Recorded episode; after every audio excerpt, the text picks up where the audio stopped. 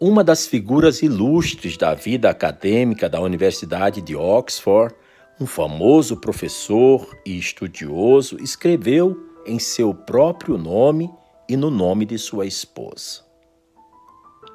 A passagem para além do véu para uma vida mais plena deve ser especialmente maravilhosa e abençoada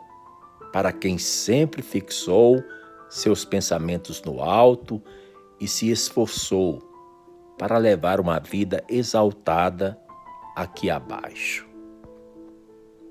Edward Grenville Brown escreveu para a edição de janeiro de 1922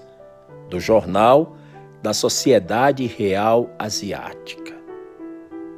A morte de Abbas Effendi, mais conhecido desde que ele sucedeu a seu pai Bahá'u'lláh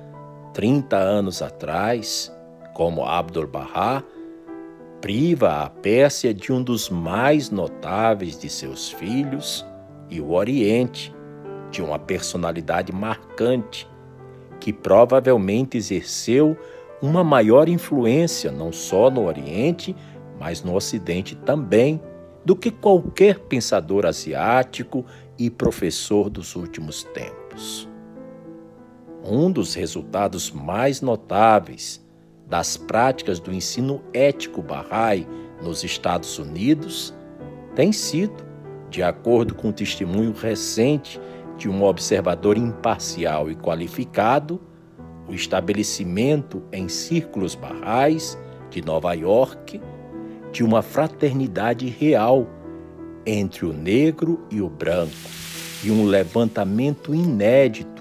no combate à discriminação racial descrito pelo referido observador como quase milagroso.